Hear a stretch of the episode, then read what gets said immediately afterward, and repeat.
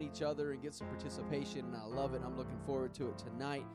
Amen. Thursday night, tomorrow night is our Spanish service at 7:30 p.m. Amen. To be a good time. They're to have a great time. So again, Spanish service at 7:30 tomorrow night. Saturday morning, men and ladies prayer um, at 8 a.m. Again, Saturday morning, men's and ladies prayer at 8 a.m. And for the young people that want to go to youth convention, youth convention is next weekend, uh, but the pre-registration I believe ends on Friday. So if you want to get that discounted pre-registration rate, you need to get that done by Friday. Um, and so um, you can see Brother Kane for more information on that. Amen. Why don't you come and give unto the Lord tonight? Let's pray. Lord Jesus, we love you. Bless this offering to the upbuilding of your kingdom and bless those who give according to your word. In Jesus' name we pray.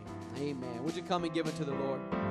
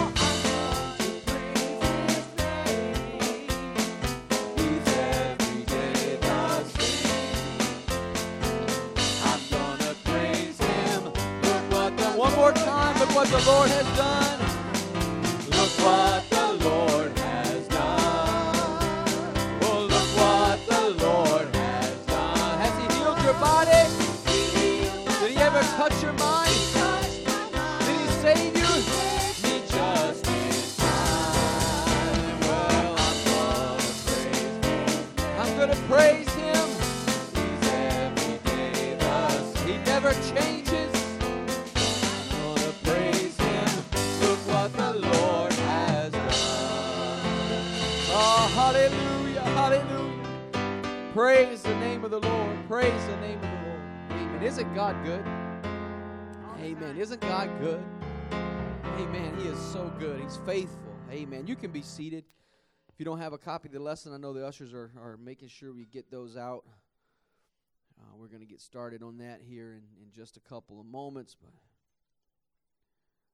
we'll make sure everybody's got it. The, the, the topic, and I, I've posted it kind of all over Facebook because I got really excited as I was as I was discussing this. We're talking about the will of God tonight, and and you, you know we sometimes make the will of God out to be something that's so hard to find, that's difficult to figure out, that's some sort of kind of mystical, prophetic. You got to have a prophet. You got to have, I mean, we, we, we kind of when we talk about the will of god there, there's this mysticism around the will of god. And and while the will of god is definitely a spiritual thing absolutely a hundred percent the will of god is a spiritual thing it's not as difficult or even as mystical or uh, hard to figure out as what we think it is. And so I want to try to really kind of get rid of some misnomers and get a little bit of a better understanding tonight of what the will of God truly means.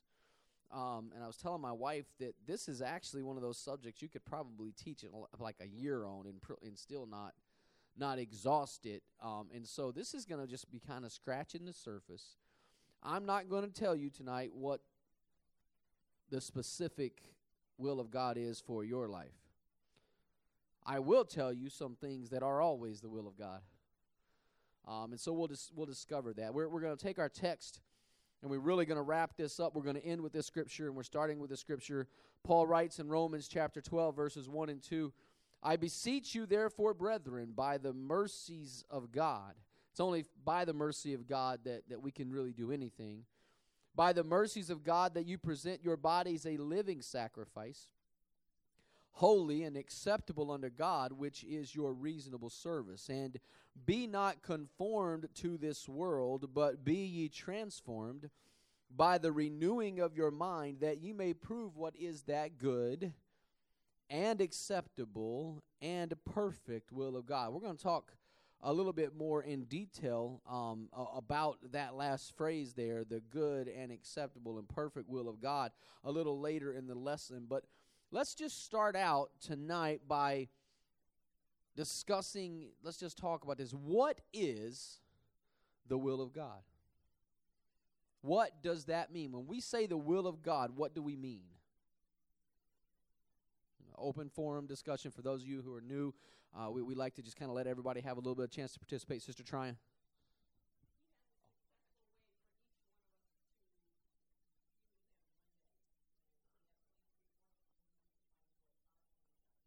So he has a successful way for each one of us so that he can we can end up with him one day and, and he has a plan laid out. Yes. Brother Sam? Okay, the plan, Sister Maria.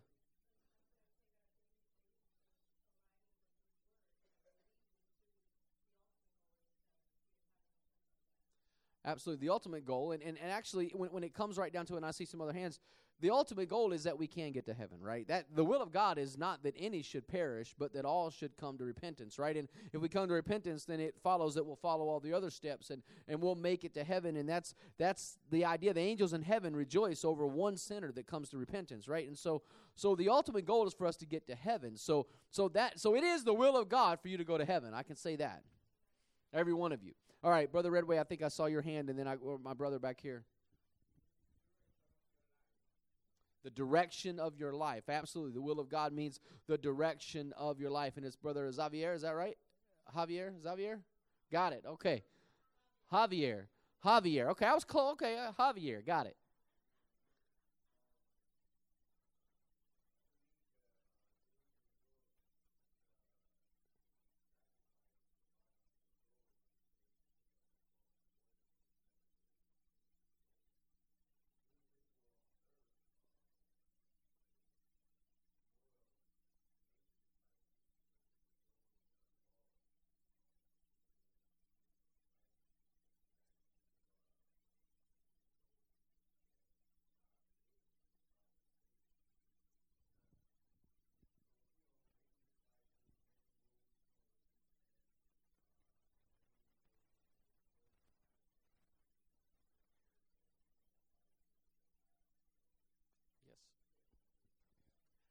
absolutely, and and so and so you know he talked on a lot. He he said a mouthful, and he touched on a number of things we're going to talk about. He talked about sacrifice and you know presenting ourselves as living sacrifices, and then making disciples. It's the will of God for every Christian to make disciples, by the way. And so we all ought to be disciple makers, and we've, we've talked a lot about that over the past year. Any other responses when we when we're talking about the will of God? What are we what are we talking about? Yes, brother.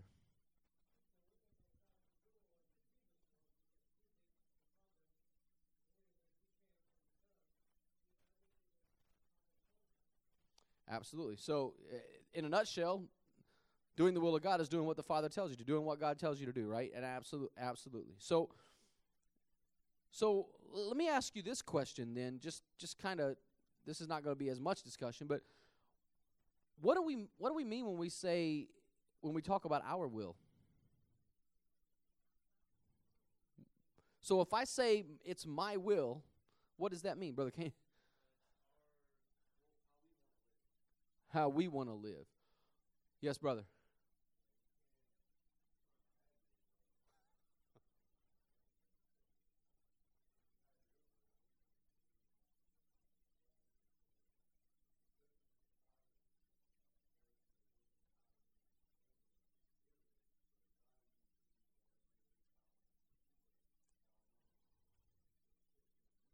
Yes.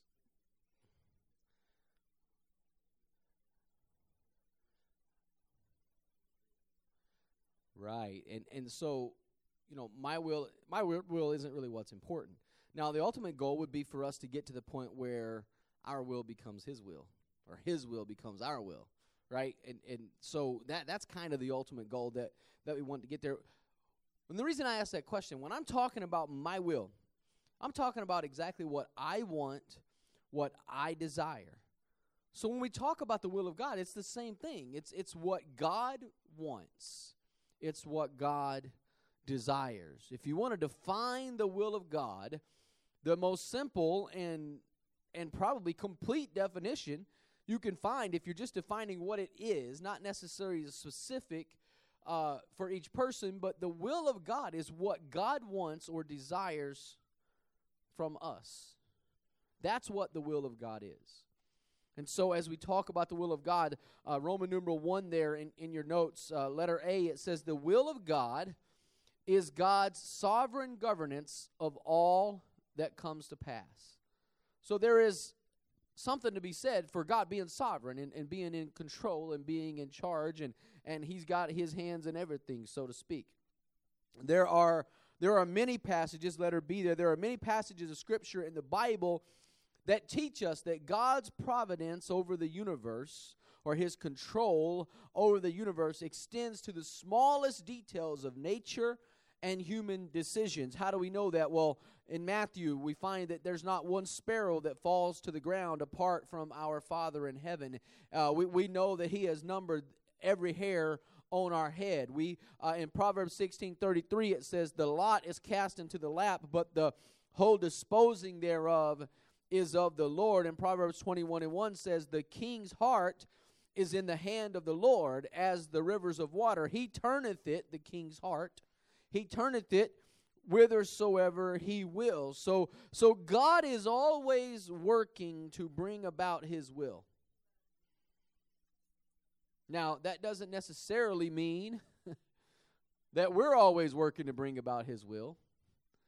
But God is always working to bring about His will. Now, I, I would hope that we're always working to uh, bring about the will of God, but, you know, we're human and flesh gets in the way sometimes, and we have to be careful with that. But um, God is always working to bring about His will. So I want to talk, let her see in your notes there, I want to talk about four aspects of the will of God tonight. Four aspects of the will of God. And I think these are these are going to help us kind of understand uh, a little bit more. We're going to get deep about what the will of God really is. And so the first one, number 1 there is the sovereign will of God. There's an aspect of the will of God that is called the, the sovereign will of God, and some some people like to call it the will of decree what God has decreed. And, and when God decrees something, it can't be changed. And, and uh, think about uh, Nebuchadnezzar um, when he made the decree and it was signed with the seal of his ring that everybody had to bow down to that idol or they were going to be thrown into the furnace. Think about the king when he made that decree that if anybody prayed to any other god other than uh, than uh, than himself that, that they they had to uh, they had they were going to be thrown to the den of lions and Daniel. Think about the story of Daniel all right? Think about uh, Haman and um, Artaxerxes and Esther, in the story of Esther, uh, Haman got the king's seal and put his seal on it, and Haman decreed that all of the Jews would be destroyed. And when, even after it was discovered what Haman's plot was and that it went against Queen Esther, the king was powerless to retract that decree. So he had to make another decree. So so God is the same way. When God decrees something, it's going to happen absolutely uh, no two ways about it. And That is, when we talk about that, that is God's sovereign control of all things. That's why we call it the sovereign will of God or the will of decree. It cannot be broken, it will always come to pass no matter what. The sun comes up in the morning. It might be cloudy. We may not see it very well, but the sun comes up in the morning and the sun goes down and the moon comes up at night. That's a sovereign decree of the Lord when He created it. The sun's going to come up in the morning, and the, the sun's going to go down, and the moon's going to come up, and the stars are going to be there. And, and, and it's, it's just the way things are put together. It's decreed that that's what happens. It always come to pass no matter what. God's plan of redemption is an example of the sovereign will of God. Jesus was going to come to this earth, and He was going to die for our sins no matter what. In the beginning was the Word, and the Word was with God, and the Word was God. That that word word in the Greek is the word logo, uh, logos, um, and it literally means the plan or the thought or the idea of God. In other words, when God knew that man was going to sin, and so from the very beginning, he had a plan that when man sinned and messed up, he already knew what he was going to do, and it was already established from the very beginning. That's why the Bible says that Jesus was the lamb that was slain from the foundation of the world. So there are certain things that are going to happen no matter what. Now, let's think about that story of Jesus dying I'm going to make a statement here that's going to mess with somebody's mind a little bit. Sometimes God's will of decree will involve sin. I see some puzzled looks.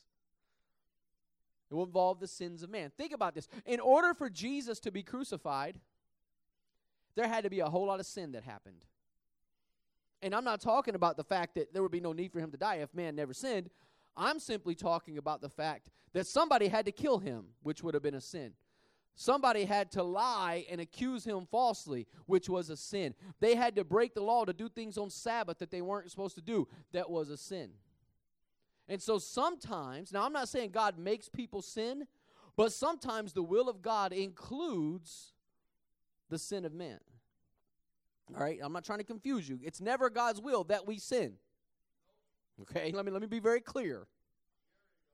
It's not God's will that we sin or we live in sin or that we continue in sin that grace may abound. That's that's not God's will. But God will sometimes use sinful man and even the sinful things that that men do in order to bring about his plan. He can make all things work together for good to them that love him. Do we understand what I'm saying there? I'm not saying that it's God's will for you to go out and sin. So don't go out there and, and, and mess up and then come to pastor and say, well, Brother Brown said that I could go out and sin. That was God's will. No, I'm not saying it's God will, God's will for you to sin. I'm saying is God can use sinful people and even the sinful things they do to somehow work things out to bring his will to pass. Sister Maria, I saw your hand, so okay, that's what she she just wanted to make sure I covered that very well, and I was going to.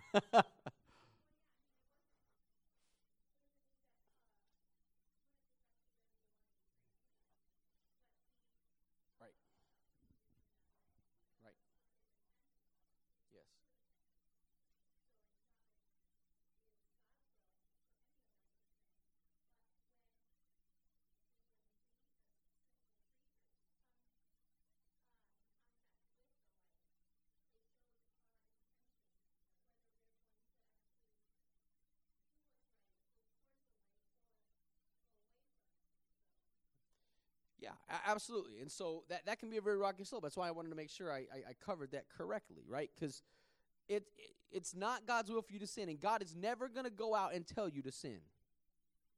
Okay? Understand that. He's not going to make an exception for your sin. Now, He'll provide grace and allow you to get under the blood, and He'll forgive your sin but he's not going to excuse it and make a special case for you and tell you, I want you to go out and sin. Abraham lied. And he's called a hero of the faith. It wasn't God's will that Abraham lied. God could have worked that out a whole lot. That, that was an act of disobedience, an act of faithlessness, and and yet God used it to bless Abraham even better. I mean, he did that, and then the king gave him all kinds of gifts and stuff. And so God used even Abraham's own sin to bring about his will to bless Abraham. Right, Brother Andres?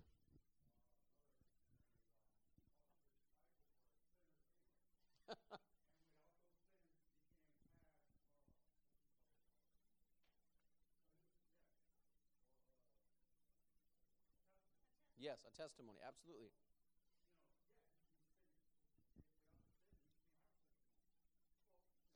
You have a testimony, but your testimony would be a whole lot different. Absolutely.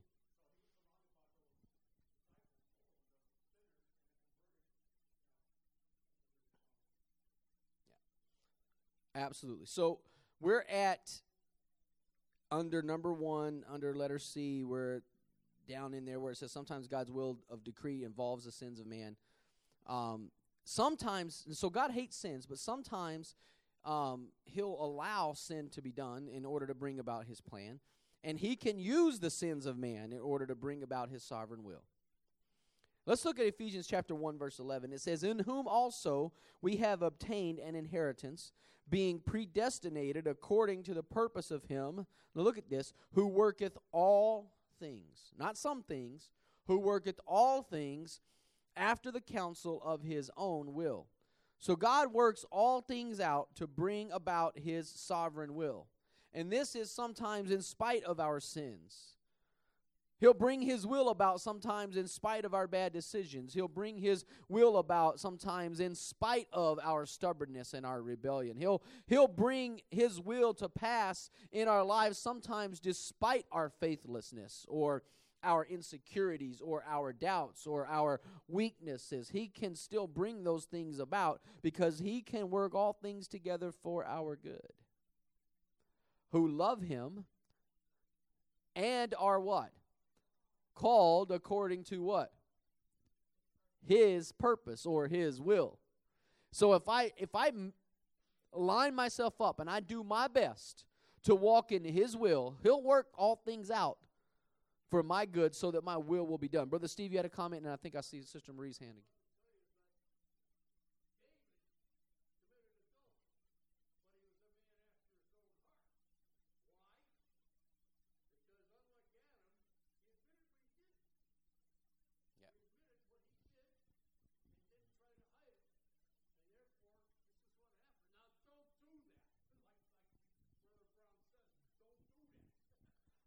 absolutely, absolutely. So you know, our mis- by the way, in that you know that that theme kind of, our mistakes do not have to define us. Amen. Amen. Sister Marie, did I see your hand? Mm-hmm. I like that. I'm write that down and put it in the lesson for later.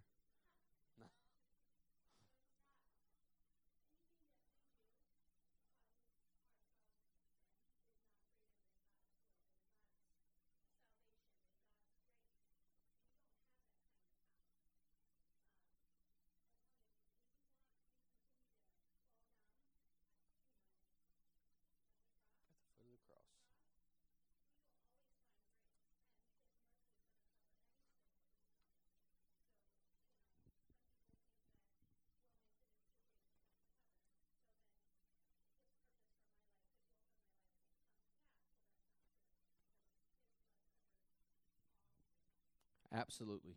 Absolutely. So we're we're, we're talking about the sovereign will of God, the will of decree, that the will of God, the aspect of the will of God that's always going to be done no matter what. Can you we talked about Jesus and the plan of redemption. Can can you think of another example of God's will of decree or the sovereign will of God? Something that no matter what, it's going to happen. Anybody got any ideas on that? Brother Milton.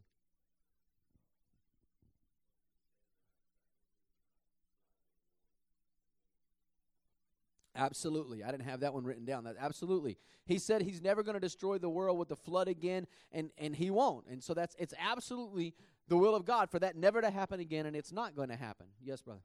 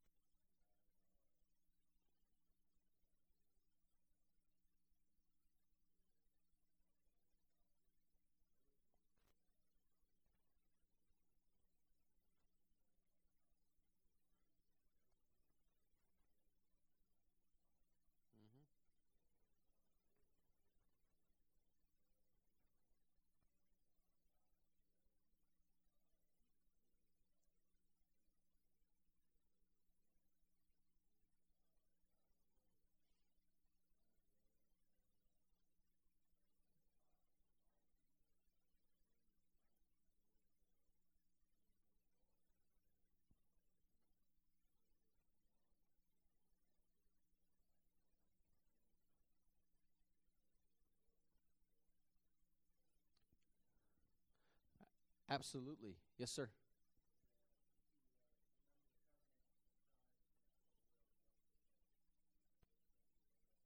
Yeah, the rainbow is And the world's trying to take the rainbow and make it all kinds of, of bad bad symbols, but the rainbow is the promise that God's not going to destroy with the flood. Absolutely. Yes, ma'am. Absolutely. Now that one I did have written down. The rapture. Jesus is coming. It's going to happen no matter what, right? Whether you're ready or not. Right? But he's coming. Yes, brother Lou. He's going to have a church. Absolutely. He's going to have a church.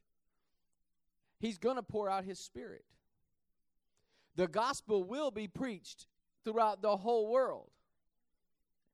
Every knee shall bow, every tongue. These are sovereign things, sovereign will of God. These things are all the, the sovereign will of God. Now, the second aspect I want to talk about in the will of God is the will of command. All right, so this is under letter C still, it's number two. The will, so we had the sovereign will of God. Now we have the will of command. Now, God's will is what He commands us to do. All right, so if there's a commandment, that's God's will. All right, and there's no two ways about it.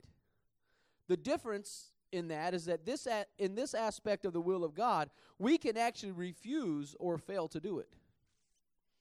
The the Bible clearly says thou shalt not lie and every liar will have its place in the lake of hell, but I could still choose to lie. Okay? I, I can choose to do that part of the will of God or not. The Bible says thou shalt not commit adultery, but I can choose to commit adultery if I want to. All right? And so that's is that is I probably couldn't get away with it knowing my wife, but I'm just I'm just saying. So, but the point is that there, the will of command, it's God's will for his commands to be followed, but he has given us the power and the freedom of choice. And so I don't, there are certain things that although I know it's the will of God, I, I might not necessarily do it. I might refuse to do it, or I might just fail to do it because of my weakness. I have a choice. We have no choice when it comes to the sovereign will of God.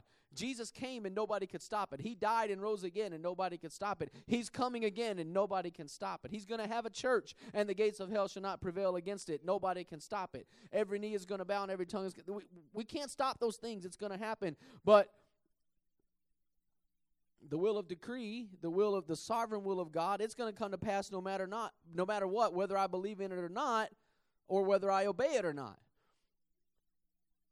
But the will of command, it's up to me whether or not I do it, whether or not I obey it. Matthew chapter 7 and verse 21, it says, Not everyone that saith unto me, Lord, Lord, shall enter into the kingdom of heaven, but he that doeth the will of my Father which is in heaven. So, not everyone's going to enter the kingdom because not everyone's going to do the will of God. So, that implies that there's a choice involved in First John chapter 2 and verse 17, John said, And the world passeth away, and the lust thereof, but he that doeth the will of God abideth forever. Not everyone's going to abide forever because not everybody's going to do the will of God. Now let's look at some wills of will of command. First Thessalonians chapter 5 and verse 18. In everything give thanks, for this is the will of God in Christ Jesus concerning you. First Thessalonians chapter 4 and verse 3 says, For this is the will of God, even your sanctification, that you should abstain from fornication. So it is the will of God by command for us to give thanks in everything, but it's our choice as to whether or not we actually do give thanks in everything. It's the will of God that we abstain from fornication, but it's our choice whether or not to actually abstain. Amen? So you see the difference. There are certain things that's sovereign that's going to happen no matter what, and there are certain things that it's my choice, it's up to me. Is that clear?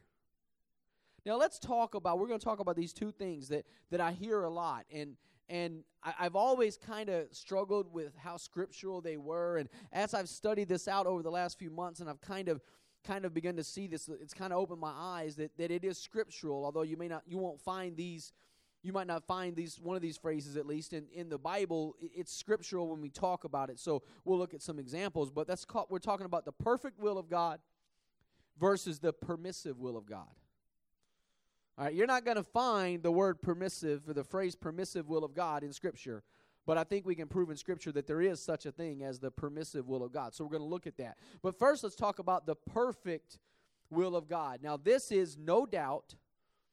It's the absolute will of God for me, and it is specific and it is individual. So, the sovereign will of God is no matter what this is going to happen, it's not people specific, it's not necessarily time specific. It's going to happen in God's time, and no matter what, we can't stop it. The sovereign will of God. The will of command is specific to everybody, and it's but it's subject to our choice. However, the perfect will of God, that's when we get to this very specific individual will of God.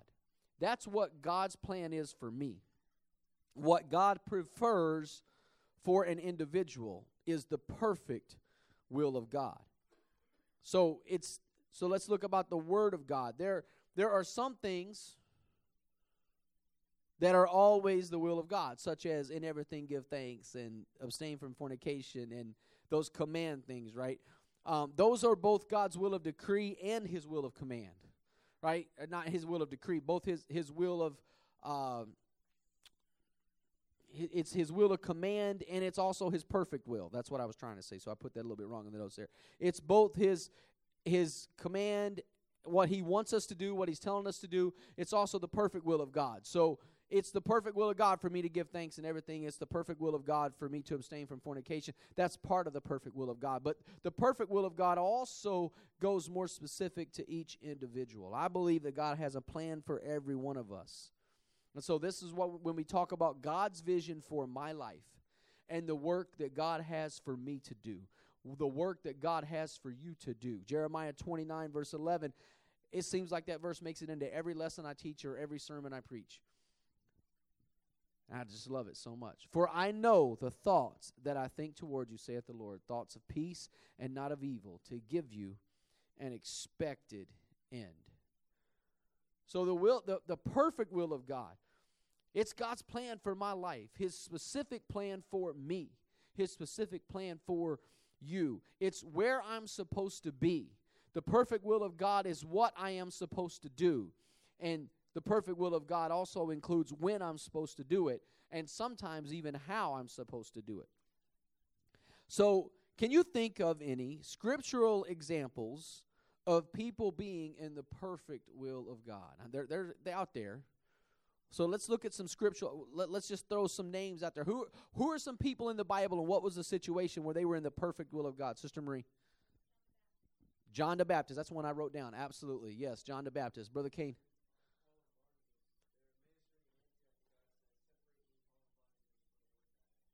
Absolutely. Yes. That's that's another one that I had written down. Absolutely. Sister Maria. Esther.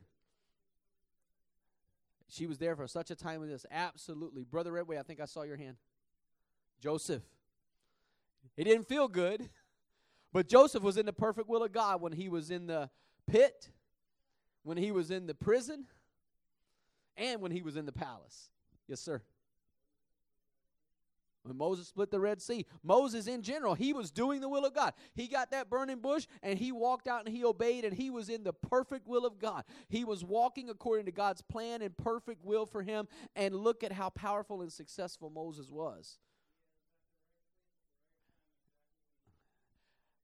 He was at the right place at the right time, exactly where he needed to be to do what God to find out first and foremost what God wanted him to do. So so by the way, you need to spend some time with God to try to figure out what he wants you to do to make sure you position yourself to be in that point where it it's God's. When I see a hand back here, I think yes sir.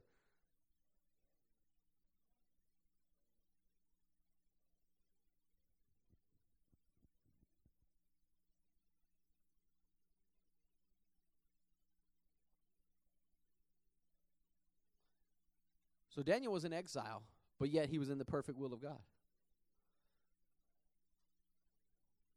Yeah, so and, and he had a vision. And he was fasting to try to get the answer for that vision, and he was in the perfect will of God. So there there are many.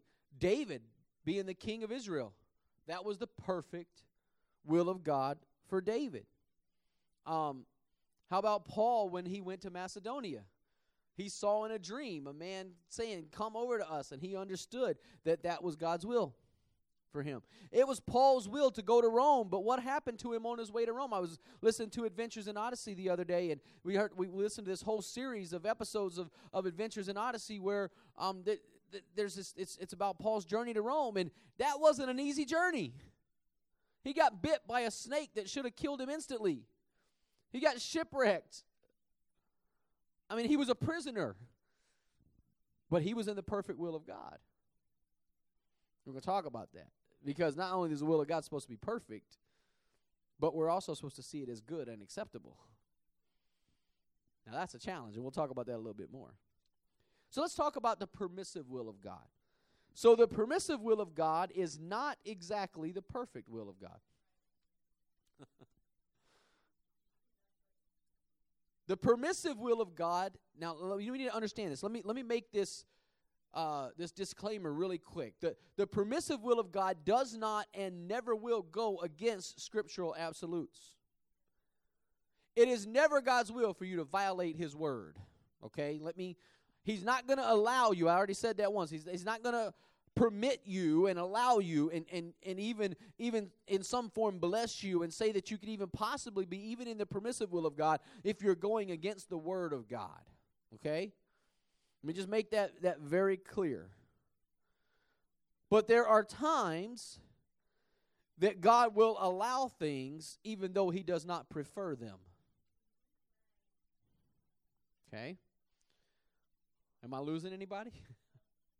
Sometimes God will allow things even though He does not prefer them, and that's what we call the permissive will of God. Now, the permissive will of God can be a very dangerous place.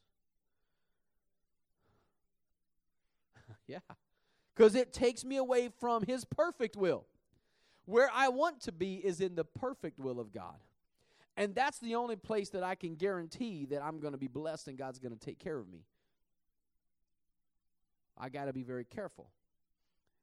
The permissive will of God typically stems from our own will, our own desires, rather than, God, than God's desires for us. So, has anybody ever experienced being in the permissive will of God?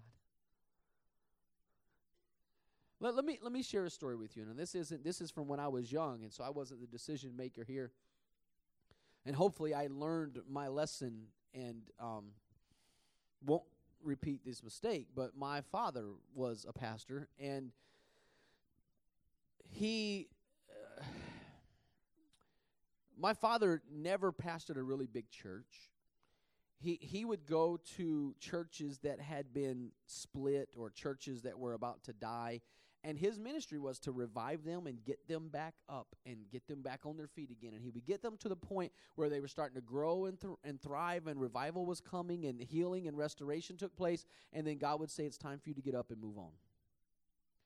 Well, along about the time I graduated from high school, my dad had just kind of decided, I'm tired of this getting up there in years. I, I want some stability. I'm tired of struggling struggling financially. So I'm t- I'm tired of all this stuff. And um, he knew that it was God's will.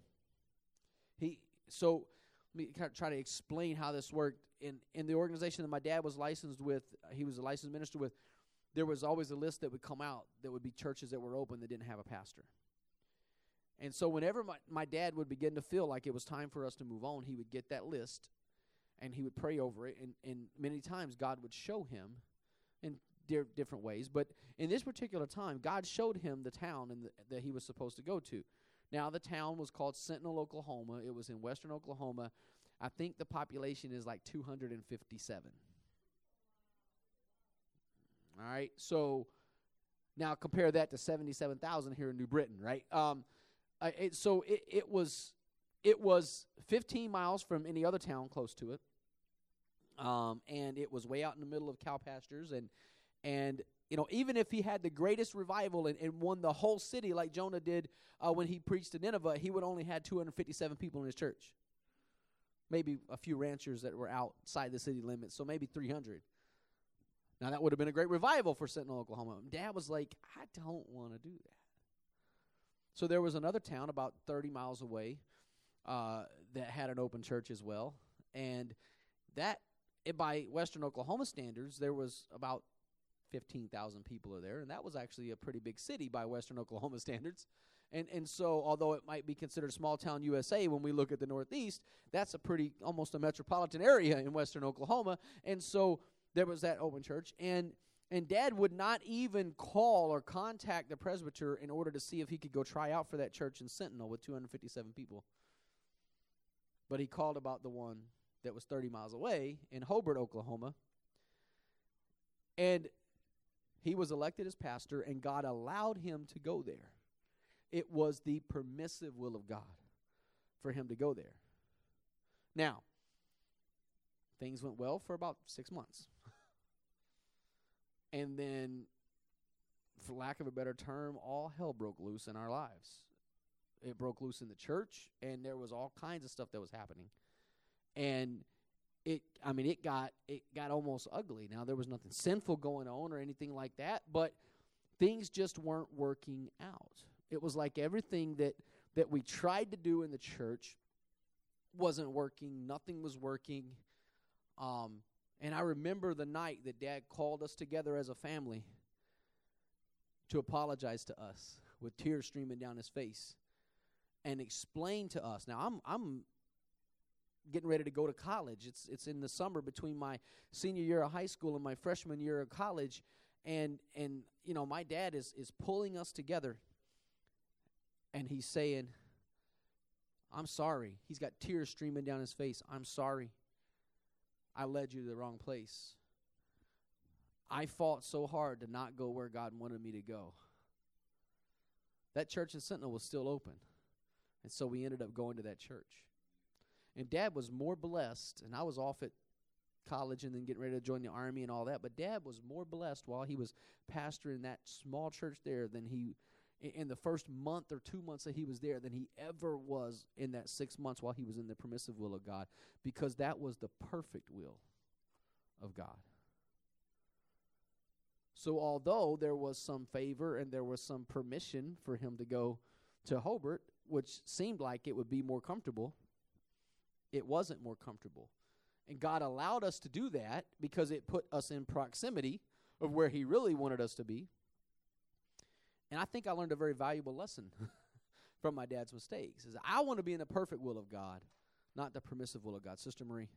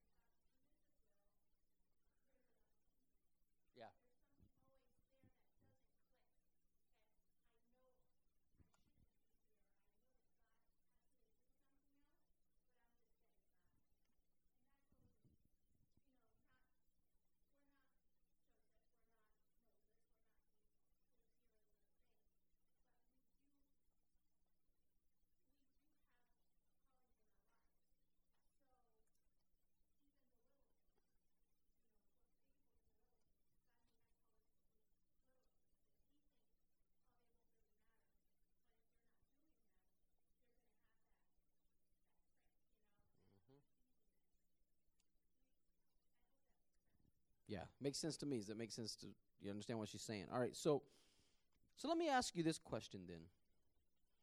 Why does God allow us to go into his permissive will?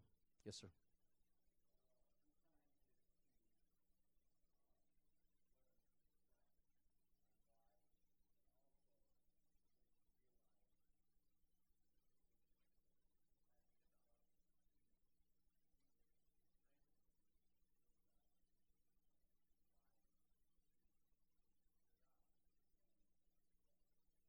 Yeah, absolutely. It, there's something he wants to teach us sometimes. Yes.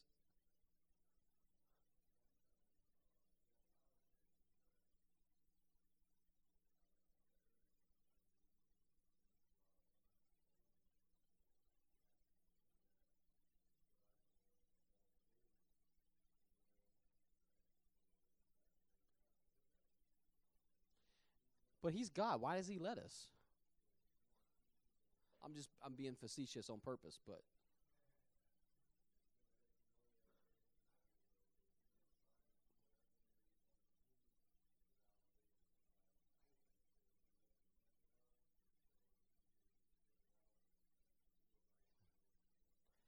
Did you hear that? So I can figure out that I can't do it by myself or on my own. Absolutely.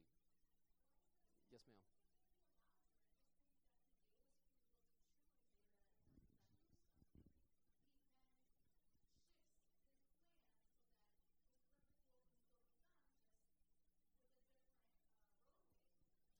So I think there's I think there's two elements of that, and I think you're you're right. I think sometimes it's not so much he allows it is we're going to do it anyway. So he's like, so so what if I what if I said this, right? And I agree with you, and I'm not I'm not arguing your point. What if I said this? Sometimes God will allow us to be in his permissive will because he loves us.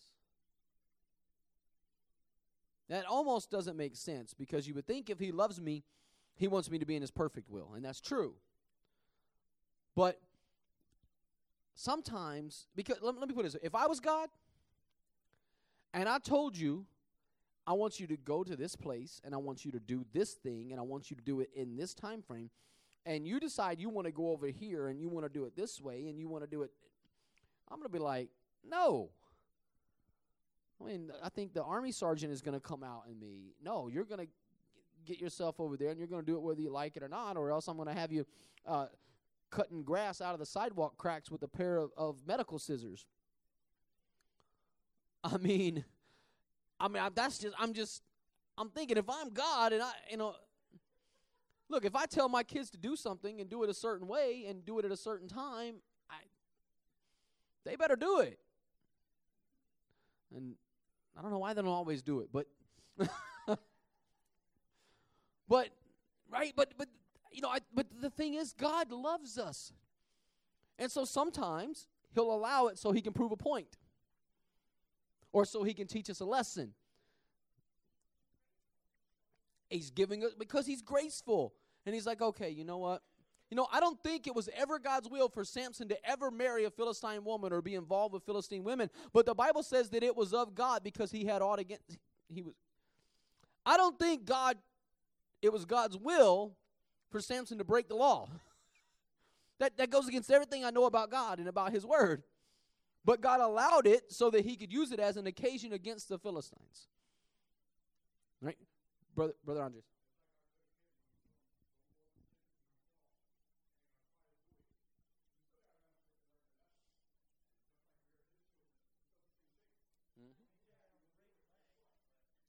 I told you, I warned you, but now I guess you got to learn the hard way. You're stubborn, you know. All, a lot of people are from from the show me state of Missouri and don't even know it, right? You gotta you gotta show me. That's the motto of Missouri State. It's the show me state. So you got to show me in order for me to get it. You got to be from like Arkansas or Missouri or somewhere to get that. But so I think, and a lot of times it's because of the hardness of our hearts. Because I, I'm to do it anyway. But God doesn't want to lose me, and He doesn't want me to be lost. And if he forces me to do it his way, I might resent it and I might turn away completely from him. But if he allows me to do it my way and learn my lesson the hard way, then maybe I'll come back and get into where he wants me to be and in his perfect will. And then I might appreciate it a whole lot more too. Yes, Sister Marie.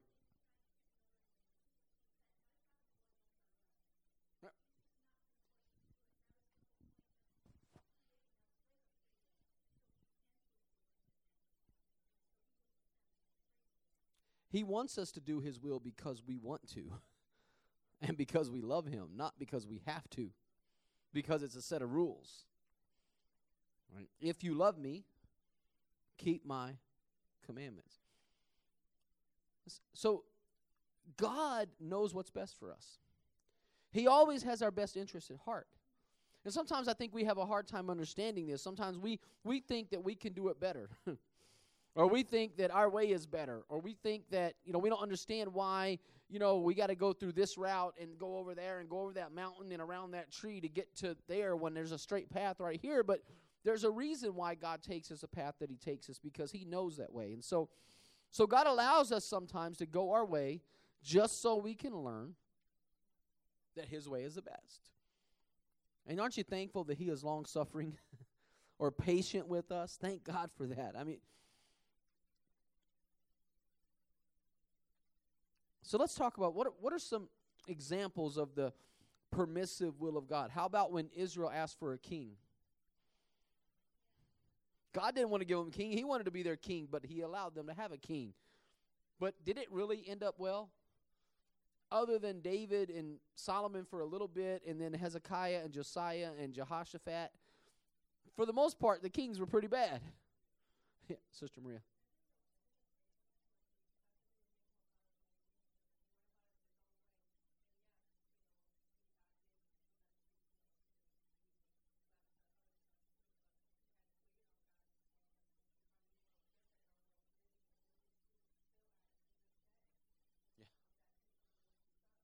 Absolutely. Hmm. It's evil women, I tell you. No, I'm just joking. Just joking, by the way. Please don't don't stone me.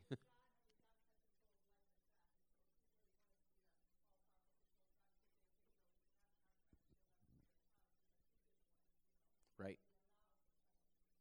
Yeah. Hey, he said, "You want to do it your way? Go ahead." But the world's still suffering because of that act of disobedience and Abraham wanting to do it his way. Absolutely.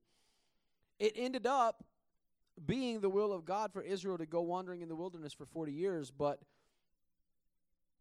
that's not what he really wanted. He wanted to take them the first time, and they chose not to. So, as they're wandering in the wilderness, it was the permissive will of God because of the hardness of their hearts. Um, and they refused his perfect will, so he put them in his permissive will, and and that was almost like a command too. At the same time, that didn't go all that well, right? They Wandering around forty years in the wilderness. Jesus talked about Jesus talked about divorce.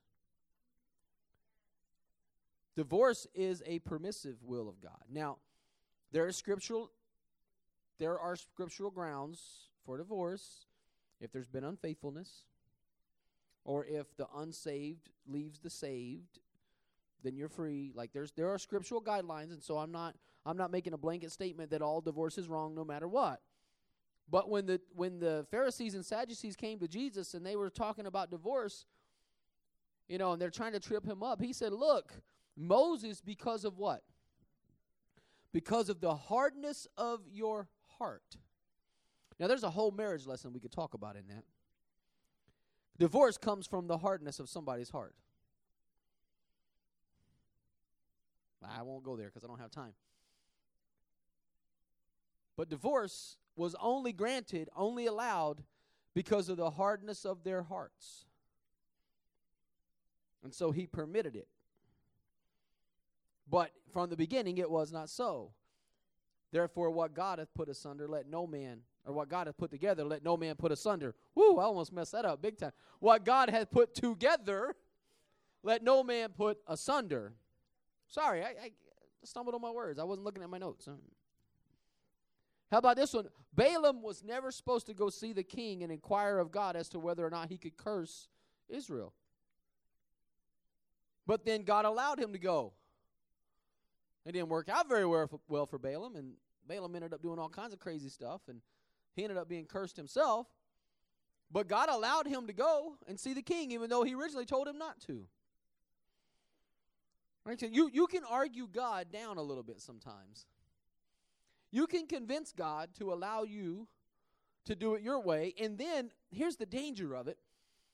Because God says, okay, go ahead and do it, then you think, I'm in the will of God. Woohoo! You're not. You're just a bratty kid that did got his way because he begged his. Oh man, I shouldn't have said that out loud. The bratty kid that whined and got his way. Man, I, I hope you're not mad at me over that, but but that's the, the permissive will. I don't want to be in the permissive will of God. I want to be in the perfect will of God. I hope you want that. All right, so we got a few minutes. I want to talk about something else about the will of God. It is possible for us to discern the will of God. Okay?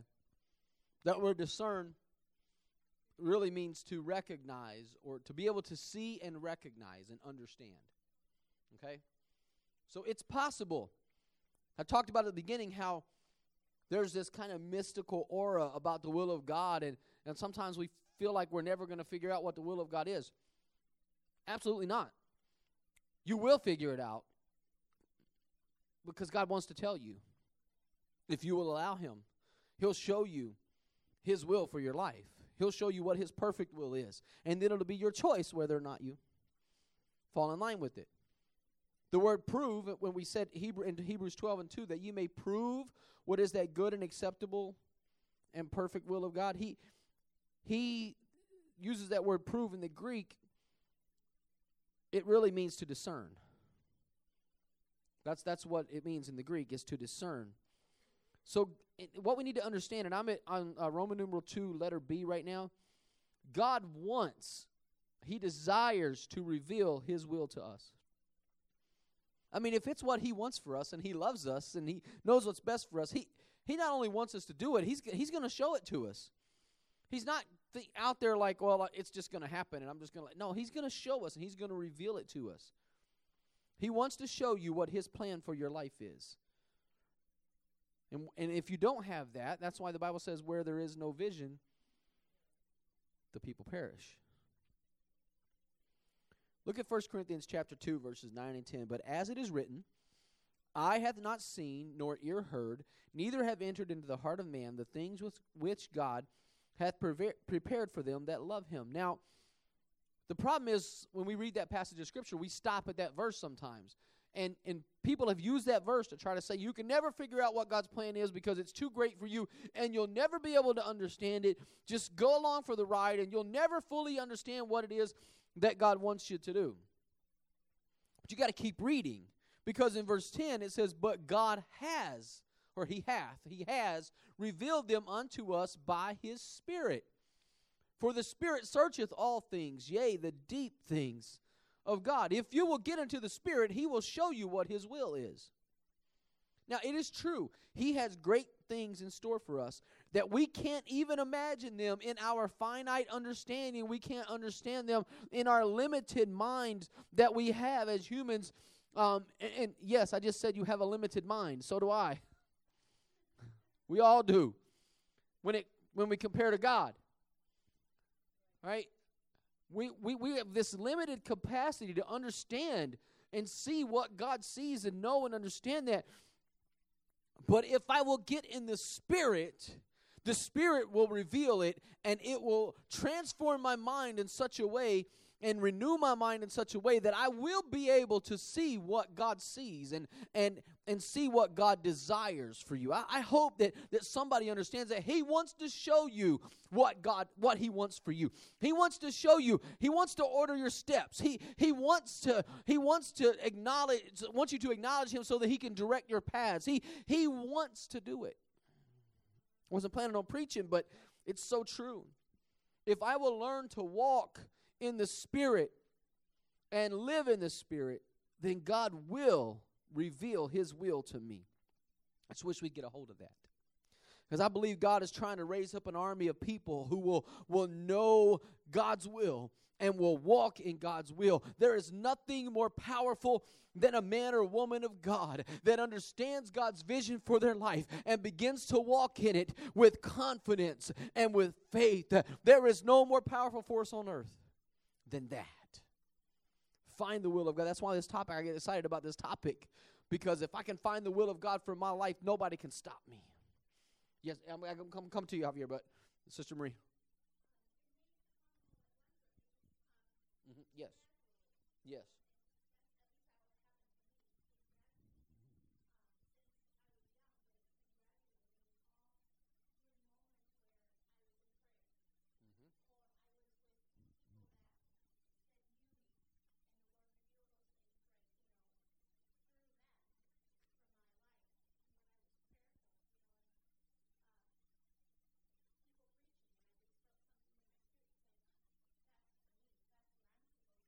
That's why we need to hear preaching. Sometimes God uses a preacher to show us what the will of God is.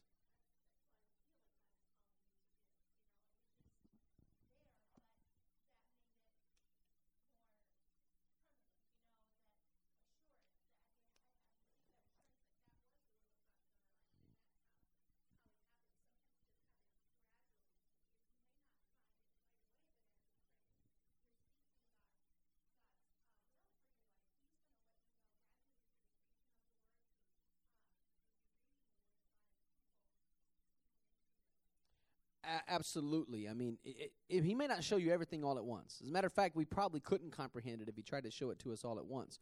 He'll give us glimpses. He'll give us visions. He'll give us ideas. But then, you know, he'll order our steps one by one, step by step, one by one. And sometimes you can't even see where your next foot is going to be. You just have to kind of keep walking by faith, even though you're not quite sure where that foot's going to land. That's why we walk by faith and not by sight. Yes, Javier, you had a comment.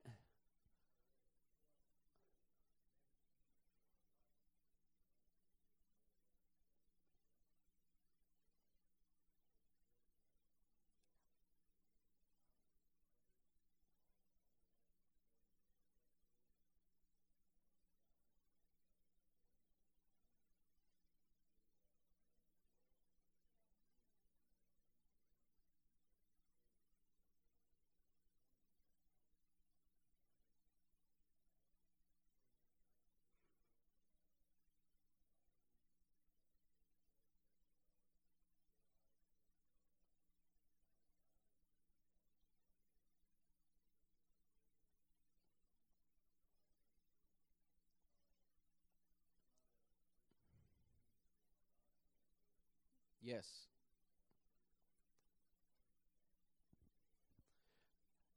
Absolutely. And and as Sister Marie said, and as you said, you know, we got to find those keys. And, and, and the key is we, we need to be with God and be in His presence through prayer, through reading His Word. And I, I haven't forgotten you. I, I'll get to you. through reading His Word. The number one, I mean, this is, by the way, this is always the will of God. Always, no matter what. This is the will of God. And through this, it's a living, breathing document. I mean, if you want to say it that way. And, and through this, He will reveal His will to, for you.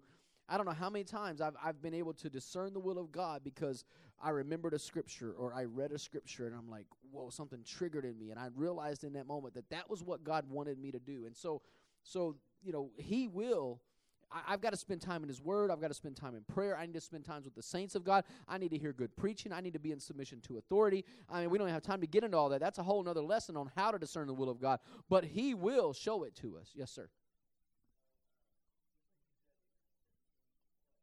Mm-hmm.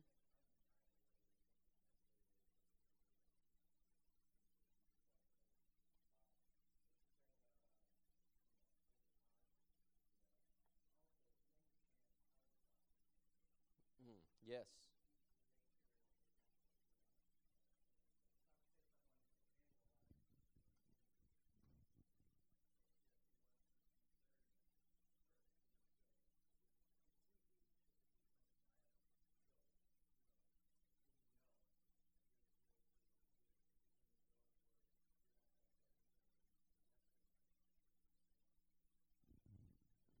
Absolutely. And, and as he was talking, I was just thinking about the fact that, you know, if, if God showed it to us all at once, we might get ahead of him a little bit too. Because sometimes he just gives us a little bit of a glimpse so he can say, hey, this is where I want you to work toward. But, you know, I might want you to, you know, there's some things I need to teach you so that you can get there. That's why we have training. That's why we grow. We have to mature. We have to do all that. But God, he'll, he'll show us and he'll reveal to us. It doesn't mean that the minute God shows it to you that you step out and, you know, you're the next missionary. You're the next Billy Cole. You're the next Lee Stoneking. You're gonna have to learn some things. You're gonna have to go. You're gonna have to go through a process of, of sanctification. And, and and by the way, sanctification is is not just a one time thing. That's a that's a lifestyle. I have to every day. I have to die daily. I have to crucify the flesh daily. I have to get myself before Him daily to sanctify myself to His will. Every day I have to say, Lord, not my will, but Thine, Thine be done. Yes, Sister Maria, I saw your hand.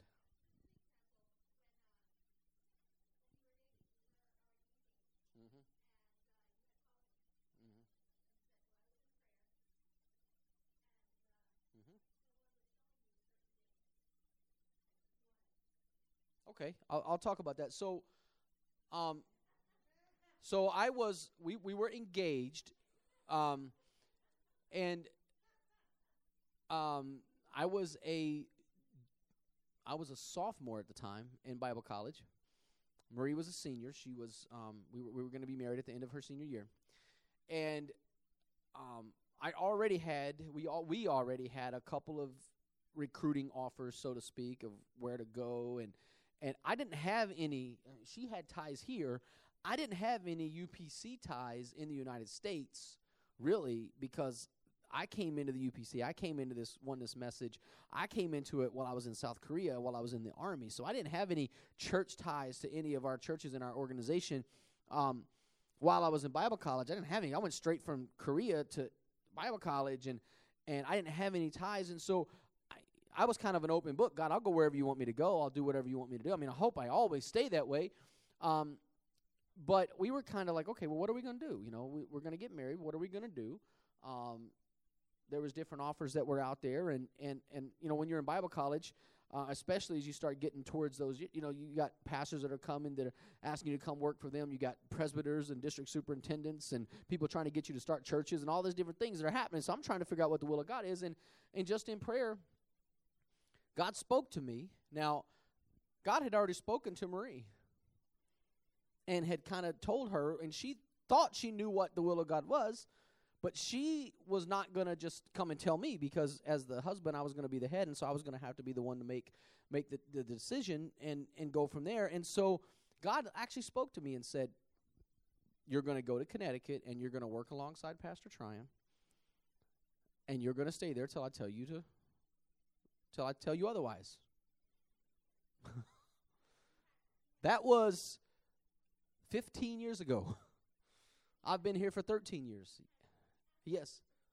And he asked me to, that's right, he asked me to talk to her, to tell her what I felt, and it just confirmed everything. Yeah, you're right, I forgot that little detail. It confirmed everything that God had already been speaking to her.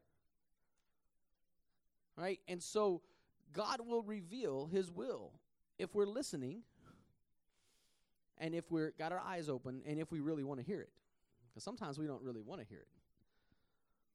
And look, I mean, I had I had offers to go full time in ministry coming out. I had I had district superintendent Minnesota wanted me to start a church in Minnesota. like, There's different things that that we could have done, um, but God told me, "You're going to go to Connecticut. You're going to work alongside Pastor Tryon, and you're going to stay there until I tell you otherwise." And that was 15 years ago. I had two years of school left. I've been here for 13 years now, and God hasn't told me otherwise yet, and I'm not asking. Because just the same way he, he told me to come here, he can tell me to leave. But I'm not going anywhere unless God says so, and I'm not asking him to take me anywhere else either because I love y'all. and and I feel like I'm right where God wants me to be. I feel like I'm in the perfect will of God right now. And so here I am. Yes.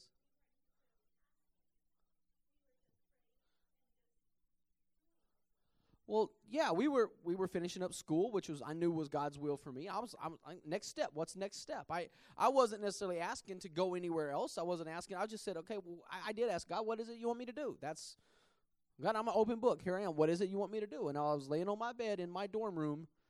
God spoke to me, and then He said, "Go talk to Marie about it." Well, God had already spoken to her, so when I said it, it just confirmed everything. And so we already knew before we even got married where we were going to go, and and thank God for that. You know, and it doesn't. It's not always that easy, but it it was that easy for us in that instance. Yes, ma'am.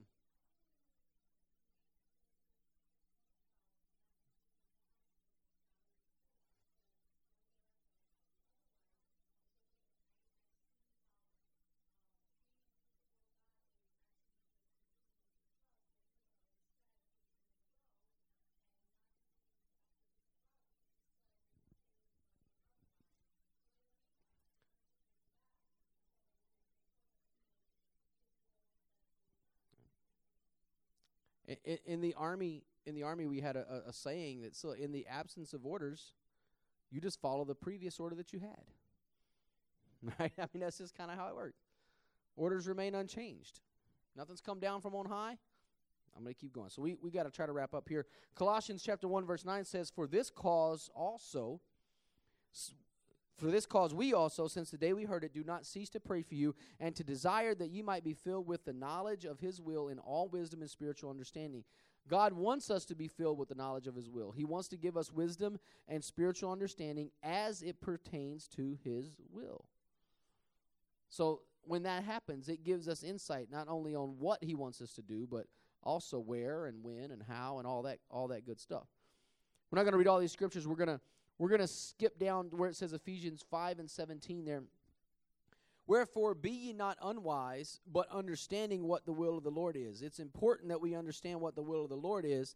And Paul tells us, and I'm going a little bit fast there, but you know, you can look through the notes. Paul says that not understanding the will of the Lord is actually unwise. I want to make this connection for you. Solomon tells us in the book of Proverbs that wisdom is the principal thing, and we should get wisdom. And then he says, But in getting wisdom, we should also, with all of our getting, get understanding. That's Proverbs chapter 4 and verse 7. So let me just kind of connect some dots here. If wisdom is knowing and understanding the will of God, because Paul said it's unwise not to, so the opposite of that is it's wise to understand and know the will of God.